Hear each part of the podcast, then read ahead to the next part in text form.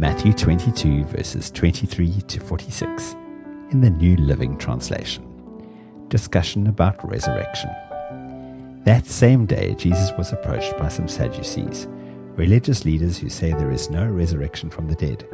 They posed this question Teacher, Moses said if a man dies without children, his brother should marry the widow and have a child who will carry on the brother's name. Well, suppose there were seven brothers. The oldest one married and then died without children. So his brother married the widow. But the second brother also died, and the third brother married her. This continued with all seven of them. Last of all, the woman also died. So tell us, whose wife will she be when the resurrection? For all seven were married to her. Jesus replied, Your mistake is that you don't know the Scriptures, and you don't know the power of God. For when the dead rise, they will neither marry nor be given in marriage. In this respect, they will be like the angels in heaven.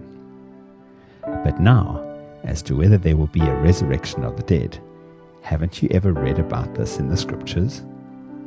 Long after Abraham, Isaac, and Jacob had died, God said, I am the God of Abraham, the God of Isaac, and the God of Jacob. So he is the God of the living, not the dead. When the crowds heard him, they were astounded at his teaching. The most important commandment. But when the Pharisees heard that he had silenced the Sadducees with his reply, they met together to question him again.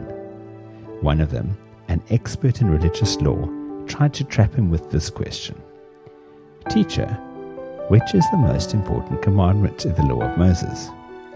Jesus replied, You must love the Lord your God with all your heart all your soul, and all your mind.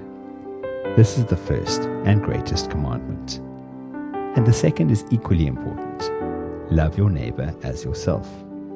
The entire law and all the demands of the prophets are based on these two commandments. Whose son is the Messiah? Then, surrounded by the Pharisees, Jesus asked them a question What do you think about the Messiah? Whose son is he? They replied, He is the son of David. Jesus responded, Then why does David, speaking under the inspiration of the Spirit, call the Messiah my Lord? For David said, The Lord said to my Lord, Sit in the place of honor at my right hand, until I humble your enemies beneath your feet. Since David called the Messiah my Lord, how can the Messiah be his son? No one could answer him. And after that, no one dared to ask him any more questions.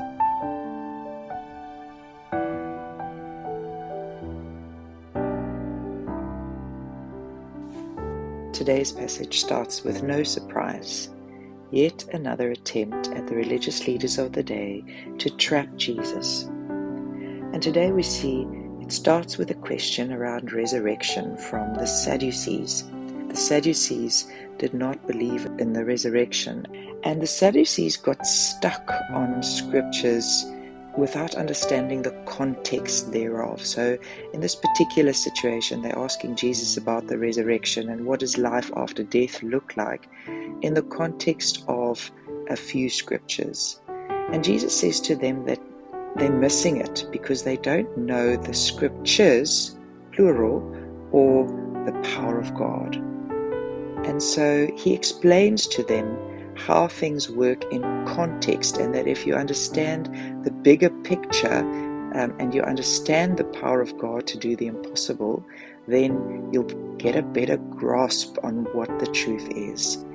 And so today I wonder where we get stuck on certain aspects of Scripture that we make a doctrine of and disallow ourselves to see the bigger picture, that there is more because we get stuck on one thing and get so fixated on the here and now that we get confused. And instead of opening ourselves up to understanding more of the scripture and being curious and asking God for a greater understanding of the bigger context and bigger scripture, what it's all about, um, we get stuck. And so, Father, we just ask you this morning that you would examine our hearts. Sometimes it's our own pride that we think we understand something so well that we become a knower instead of a scholar who's constantly asking you for greater understanding and for helping us to put things in perspective into heaven's bigger picture. Lord, would you help us in the areas where we ourselves are stuck as we are still before you? To show us the areas where we need to know more about the scriptures or more about your incredible, wonderful, mind bending power.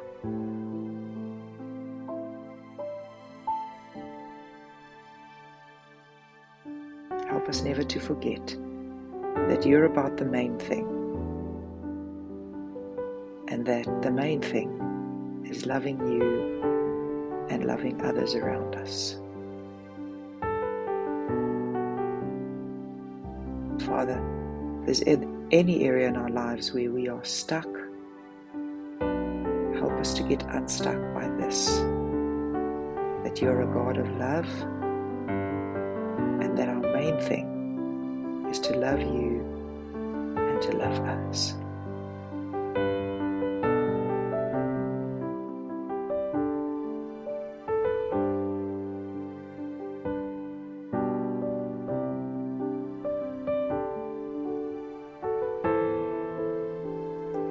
The final section of our scripture today, we see Jesus turning the tables on the religious leaders and asking them Whose son am I? And Jesus points them to the fact that he is more than just the Son of Man. You see, again, they got stuck on one scripture, failing to see the bigger picture, failing to see that even though the scripture says he is the Son of Man, he is also the Son of the Most High and living God. And today is an opportunity for us to remember who we are. We are born from a mother and a father, but we are also born from above.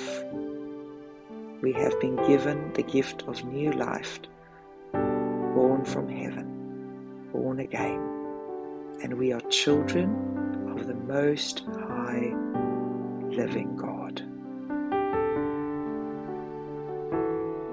And today is an opportunity for us to remember this, to live in the revelation of the fact that we are children of God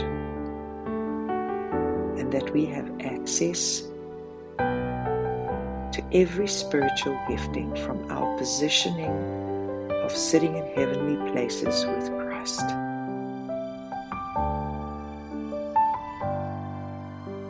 What is it that we need to unlock today on earth as it is in heaven?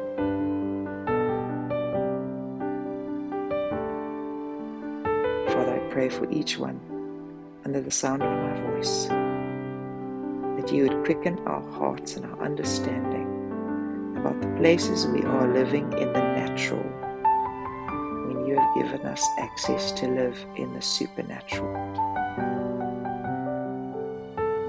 May our lives be a testimony of being both born of water and born of the Spirit.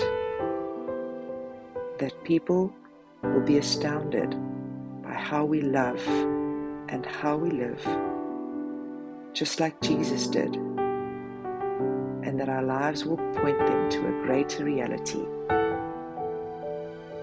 to a God who loves us and who allows us to live not only with the natural, but with access to supernatural love and supernatural power through the wonderful Word and Spirit of God.